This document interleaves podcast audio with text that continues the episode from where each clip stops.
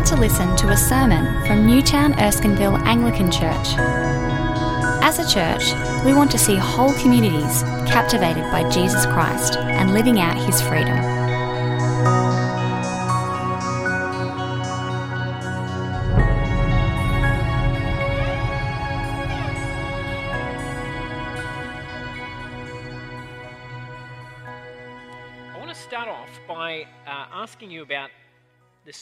Culture around us in this area, or maybe you can think about your workplace or wherever you live. Um, how would you characterize the spiritual culture of Newtown and Erskineville? It's well known that this area of Sydney is one of the most secular and irreligious in Australia. Um, but we shouldn't confuse disbelief in traditional uh, religions with being unspiritual. I think there are actually very few full blown materialists uh, around here, people who, who think that there really are no spiritual dimensions to life. There are some, uh, of course, but not as many as, as you might think. Lots of people I meet um, are to a greater or lesser extent, for example, interested in Buddhism. Uh, lots of people take crystals seriously. The crystal shops in Newtown seem to do a pretty roaring trade. People have all sorts of ideas about spirituality. Do you think, I mean, so far, you, you agree? You know, think about your colleagues or people you meet around here.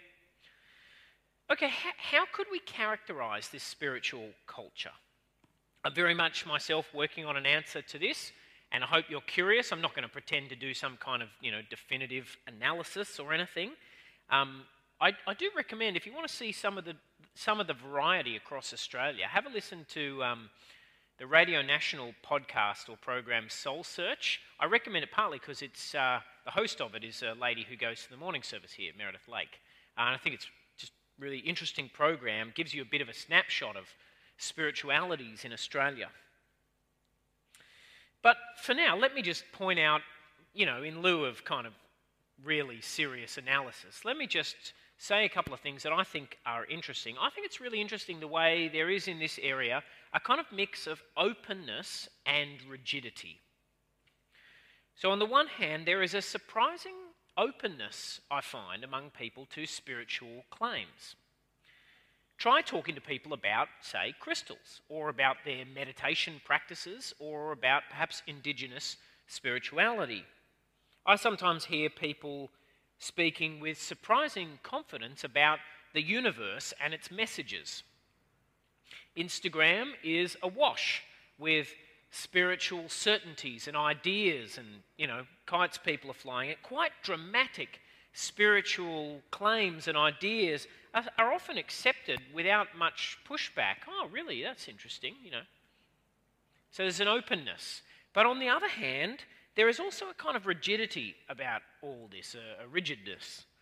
You bump into it as soon as you try and make a, any claim that goes beyond the individual and their instincts and intuitions.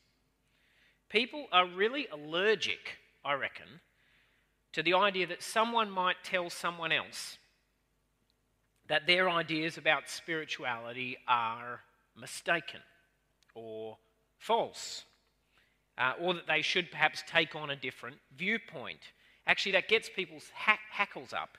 There is a kind of sacredness to the individual's person's free intuitions and insights about spirituality. And there's a sense that it's kind of wrong to impinge upon that, I think. So I wonder, just try this on, I wonder if actually the most important feature of the spiritual culture around here is actually it's individualism. What I mean by that is, is people really feel that spirituality is a business of the self and its fulfillment. It's about self fulfillment. And, and the individual person is a kind of authority in this space. We, we can have a basic confidence in individual people and their, their instincts when it comes to spiritual matters. And so if something doesn't doesn't fit with me, if something doesn't feel right and connect with how I see the world, well, then it isn't right. It's not right because it's not right for me. By the same token, if something doesn't fit for someone else, then who is anyone to push back on that? That's a kind of confidence in the individual, I think. Now, there's more to say about all this. You might disagree with some or other or all of that. That's totally fine. Um, that description could probably be changed or nuanced. The purpose of saying all that is, is not to kind of get it exactly right, but actually just to, to get us ready to register the profound challenge, the radical challenge to our spiritual culture and to really every spiritual culture that John's gospel tells us that Jesus presents. Today we are considering, as I said, just one verse, the final verse of the prologue to John's gospel. You've got it printed on your outlines there.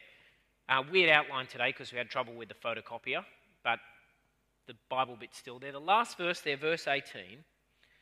Um, it's so significant, this verse, that it deserves slow and careful consideration. John writes, I'll put it on the screen as well No one has ever seen God, but the one and only Son, who is himself God and is in closest relationship with the Father, has made him known.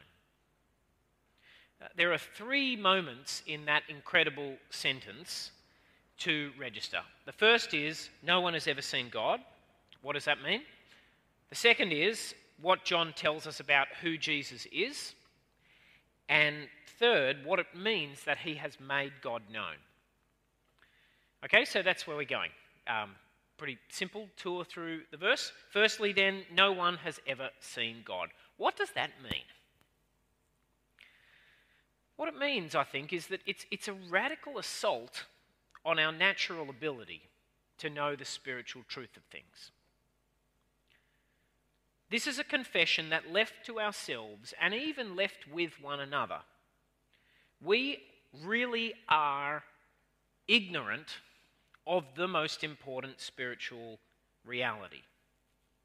There is a God, you see, but we haven't seen him. And so we remain actually deeply ignorant of the spiritual truth of things. Our natural instincts cannot reach God. We, we can't reach God. John means by sight, I think, to include not just sight, but all of our capacity to reach out with our senses towards God. Our disciplines and our practices cannot reach Him. Our spiritual guides and gurus and religious traditions, too, they are in the final analysis ignorant, actually, of spiritual reality. Now, John is actually speaking here, sorry, from within the tradition of Israel. It's easy to assume that at this point, John is presenting a challenge to Israel. Um, John was a Jew, like all of the gospel writers, and he came, you know, came from Jewish traditions. But it's easy to think that he's challenging those traditions here because in the Old Testament, if, you, if you're familiar with it, people have actually all sorts of encounters with God. Um, the God of Israel reveals himself to people in all sorts of ways. We've seen some of them this year, actually. Uh, Elijah, you know, Elijah meets God on Mount Sinai. But actually, what John says here, no one has ever seen God, it actually comes from within this tradition, I think. Because it's also a constant theme of the Old Testament that people do not actually, they don't actually see God when they meet him. When Abraham meets the Lord in the book of Genesis, he doesn't quite meet the Lord, he meets his angel.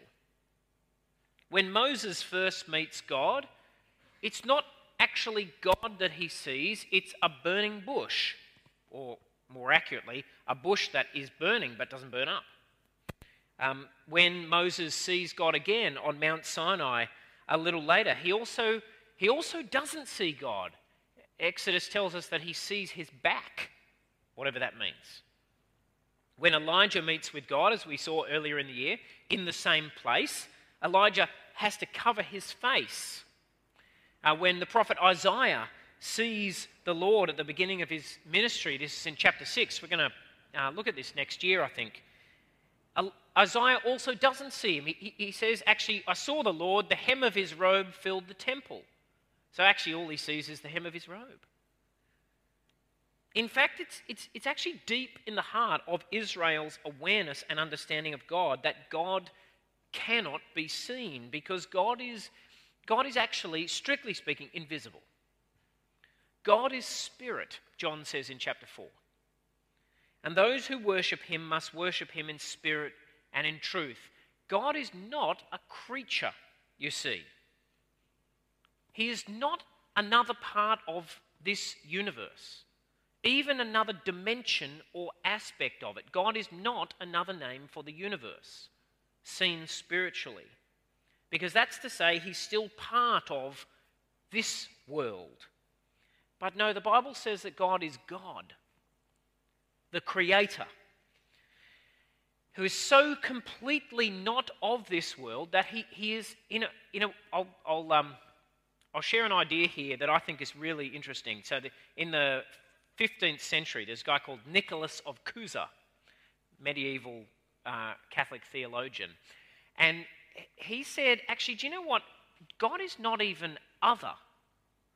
Right? Theologians often describe God, and you might have heard God described as the one who is wholly other. But Nicholas of Cusa came along and said, no, he, that's not right, because, because to be other, you still, you still can compare. You're still part of the same context in which you can compare things. It's more accurate to say that God is not other, right? Because he's not, he can't be compared on any of the same levels of comparison. I mean, it's kind of one of those moments in theology where somebody, you know, just trumps somebody. Oh, he's wholly other. I say he's not other. And everybody scratches their beards and thinks, oh, that's very interesting. But it's trying to, it's trying to get at something actually deeply, deeply serious, which is what it means to, to believe in God, a God who is really God and, and not just another word for part of this world. And what that means is that God is not just hard to reach for us, not just hard to see, He's radically unseeable. This is a truth to be reckoned with, and one that our spiritual culture pro- finds really very uncomfortable. That the deepest of life is that there is a God and He cannot be seen by us. And so the individual is not an authority at this point. The individual and our instincts are, are not something we should have much confidence in. But that does not mean that God cannot be known at all. This is what John goes on to say. But we need to take what John says next slowly, noticing two moments in what John says. And the reason because the reason that, that, that John says that God can be known lies first and foremost within the being of God. Now, that will sound like we're heading out into deep waters, okay? And we kind of are, but don't glaze over. If, you're, if you really kind of hate theology and philosophy, just stay with this for a moment because talking with care and accuracy about God is actually worth the effort because it enables us to understand our faith a little more deeply and it keeps us from going wrong. And John is doing what he's doing here at the beginning of the gospel deliberately because he thinks it's really important if we're, if we're really going to understand who Jesus is and what he means. So John says, I'll take us back to the verse, no one has ever seen God. And then he says something about God. But the one and only Son, who is himself God as, and is in the closest relationship with the Father, he has made him known. It's that middle bit I want to focus on here. The one and only Son, who is himself God and is in closest relationship with the Father. What is John saying there about Jesus and about God? Well, this phrase is a really thorny one. Um, it's worth having a look at how that is translated in some other English versions. Uh, so here you go. Um, the NRSV says it is God, the only Son, who is close to the Father's heart. That's how it translates that bit. The NASB has God, the only Son, who is in the arms of the Father. And then the ESV has the only God who is at the Father's side. Now, let me ask you a question. Put your hand up if you. What do you notice about those different versions? What do you notice about the differences? The non rhetorical question. What stands out to you?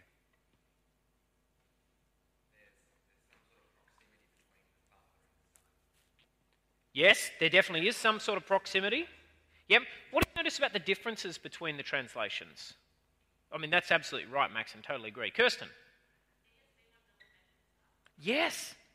So the first two and our one say God the only Son, but ESV doesn't have the word Son, the only God. What else do you notice?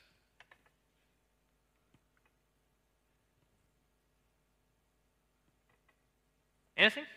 All right, let me tell you a couple of things. The first thing I want to talk about is what Kirsten mentioned there. Um, the first two translations there go with God the only Son.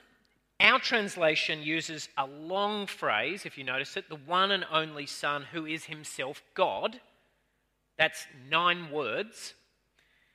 The last one there, the ESV, doesn't use the word Son at all, but has the only, it, it, just has the only God. Now, that, that's kind of a big difference.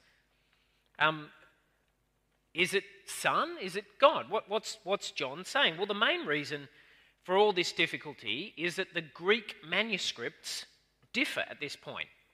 A lot of manuscripts have the word Son, but the earliest manuscripts don't have it, and instead they have the word God. Now, you might think that, whoa, how did that happen? It's actually not that difficult for a, a, a change like that to creep in, partly because Greek is all written in capitals with no spaces at the time. And if you're copying a text out and you're really used to reading the phrase monogenes huios, which means only begot the one and only Son, and you're used to it because it says it later in John's Gospel. But what John actually writes here is monogenes theos, one and only God.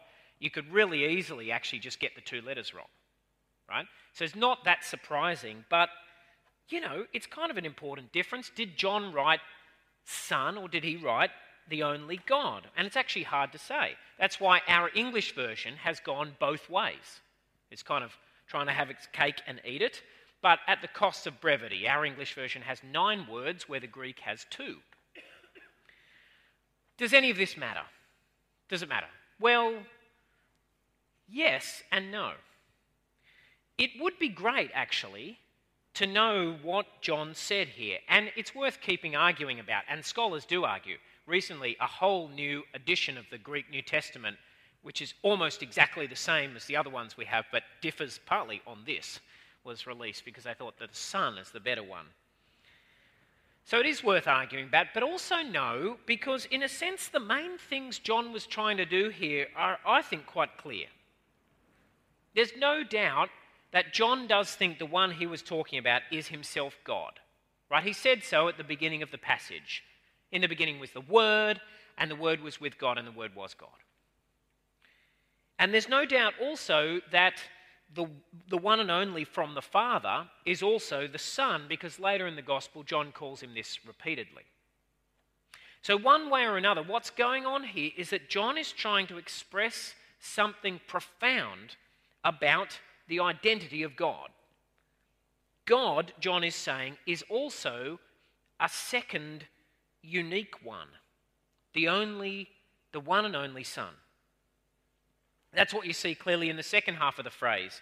Um, this is what I thought you'd pick up. Just notice the different translations here of that second half of the phrase. Uh, who is close to the Father's heart, who is in the arms of the Father, uh, who is at the Father's side whereas ours has and is in closest relationship with the Father. Now, I think that's accurate, but it's super boring uh, because it's lost that, that whole image that's there in the Greek, uh, which says literally, it, literally, it's who is in the bosom of the Father, or is it, it, at the chest of the Father. Um, and that's why they've translated, you know, what does it mean to be in the bosom of the Father, close to the Father's heart? That's what it means, or at the Father's side. Do you see what's going on there? But what does John mean by saying that? Again, he's trying to find language to express something about the inner life and reality of God. What an extraordinary thing to try and do. And it, it is about relationship at some level. John tells us that within the life of God, there is movement, you see. There is Father, and there is the one and only Son from the Father. There is the Father, and there is one who is with him, the Word that is at his side, at his breast somehow. Within the reality of God, there is movement of love of one to another. Now, whether we can express this perfectly or not, this is a big deal right here. It's a big deal because it is this truth about God. You see, that is the reason that God can make himself known. Because it means that in himself, in God's self, God is not motionless. He's not static and isolated. Rather, within God, there is always already movement, communication, love expressing itself to another. This is John's extraordinary claim here that God's life is not flat and stationary, it is textured and full. It is word and fatherhood. It is such that the one true God is both Father and the one and only Son and Word that is from Him. And that means that it lies within the very being of God to communicate and to make known. This is important because, you know, lots of other people have believed throughout the history of philosophy and religion in, in a kind of ultimate oneness and a God who is ultimate, ultimately kind of one. And very often they have been led to the conclusion that that one, the one, is unknowable, right? Because it's, it's just a kind of perfect one that there's no way of getting at. So uh, Plato's thought constantly led in that direction, especially when it was kind of rebuilt by Plotinus in the uh, third and fourth century. Um, much monotheism leads in that direction, much Islamic thought, I think, in the direction that if, if God is ultimately one, he can't, be, he can't truly be known. But John's gospel and the whole Christian theological tradition says, no, that's not right. It says that the, the ultimate reality of God is not stillness and isolation, but movement and communication, love and word. And that means that God can make himself known because already, always, and forever, God is a movement of love of one to another within himself. There's nothing more ultimate than that movement. And that's the third movement, the third moment in John's sentence. The one and only Son has made him known. Now, I'm sorry to say this, but I have one more bit of Greek to give you. I know there's a lot, but it's deep dive into this sentence. The word that John uses here for made him known is a really interesting word. It means something like to set something forth or to give a detailed report or account of, um, or to expound. That is, the word, when it says God has made him known, it's a verbal concept. It, it suggests the idea of words and speech. And this is what John says the unique Son has done. He has expounded God, he has articulated him. Now, it's worth noticing this. I really think it's worth noticing this for two reasons. The first is it makes sense in connection with John's description in this passage, as we've seen repeatedly, as of this one as the Word. Do you remember at the beginning? In the beginning was the Word. It is the word that has set God forth, John says. It's an image of words and speech. Secondly, it stops us thinking that what John means here is that Jesus makes God visible. As if John's point was that nobody had ever seen God, but now that Jesus has come, people can see him. Right? That might be how you've read this sentence for years. I, I think it's how I often assume this sentence should be read, but that's, I really don't think that was John's point. If John had wanted to say that Jesus makes God visible, he could have said that, but he didn't. No, he says, he uses a verbal term. He says that Jesus is the articulation of God. In Jesus, we don't see God, we hear him. So, what John is not saying here is that whereas no one had ever seen God, Christians are in a different position because they have seen God. Actually, there is a sense in which that's right, and John knows that, right? Of the first Christians, you can say that in a sense because John has said Jesus is the Word made flesh, and so, in a way, to see him is to see God. But John himself takes quite a lot of care about how he says that. So, back in verse 14, if you have a look at it, what did John say? He says, The Word became flesh and made his dwelling among us, and we have seen what? His glory. We have seen his glory. There is actually, um, so we just, John's just being careful about how he says this. There's a line in the Christmas carol, we should have sung it tonight, but I didn't get organised in time to tell the band. The Christmas carol, Hark, Hark the Herald Angels Sing, has this really interesting line. Here it is, I think I've got it on screen. Veiled in flesh, the Godhead see. Hail the incarnate deity. That actually gets it quite right. So it, it, it says in Jesus, people did see God, but they also didn't see him because they only saw him veiled in flesh. It's very like Moses and Mount Sinai. He saw God, but he also didn't. It's very like Isaiah in, in the temple. I saw the Lord, but, but didn't.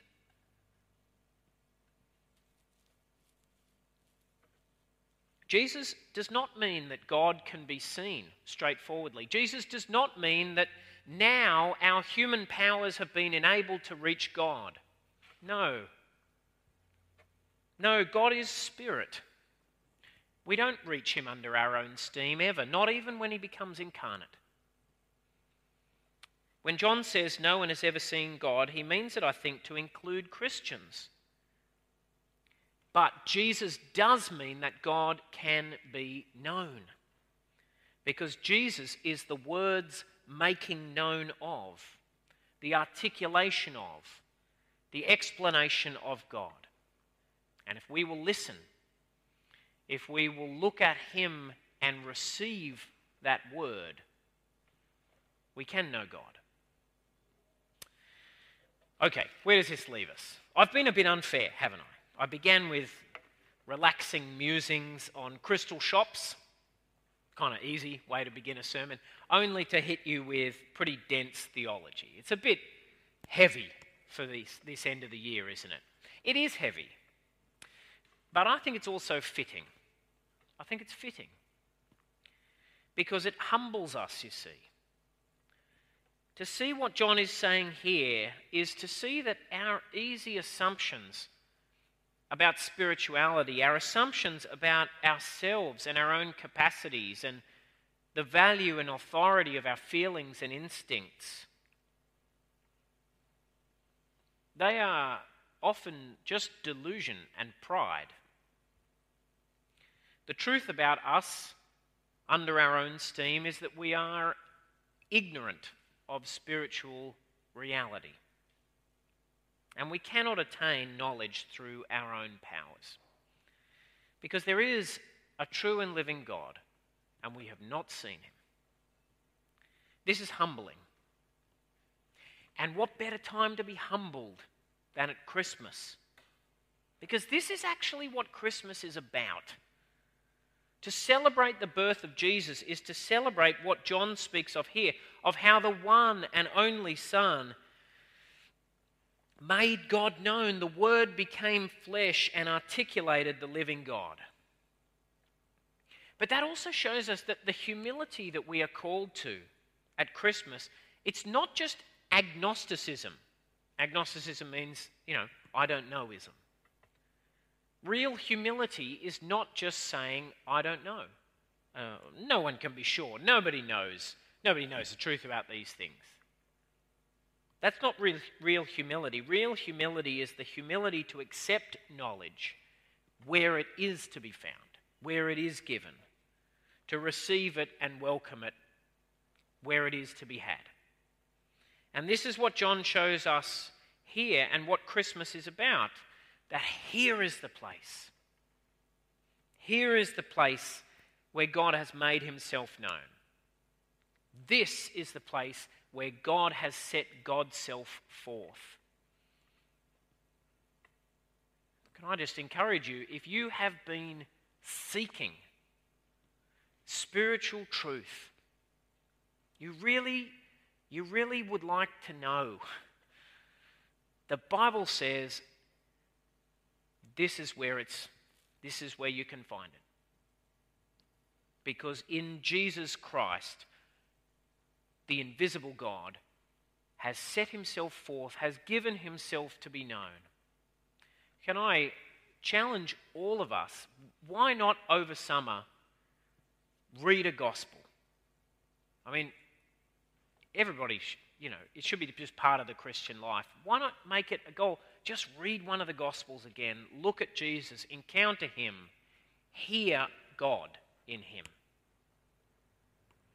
Can I invite us all to come to this Christmas in a spirit of profound humility and thankfulness, with a, con- a confession of our ignorance of God under our own powers and a willingness to seek the Lord where he may be found, where God, the one and only, has made himself known.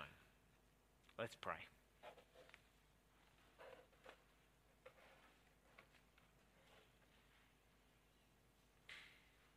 Lord, we praise you as the invisible God the one who is before all things and who in and in whom all things hold together and yet who is so much greater than us. We cannot attain to you lord. We cannot see you. We cannot reach you under our own powers but you have reached out to us in your son jesus christ. Teach us to behold him lord and in seeing him to genuinely know you. And we pray for the work of your Spirit among us to teach us of yourself more and more and more this summer and always. Amen.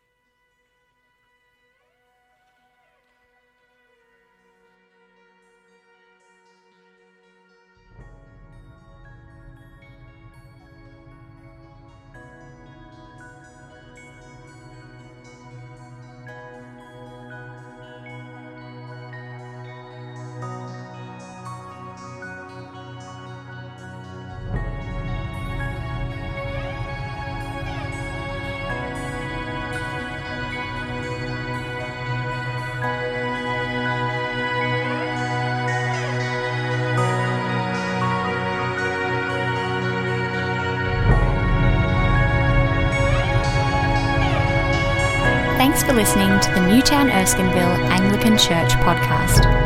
For more audio content and information about our church, please visit neac.com.au.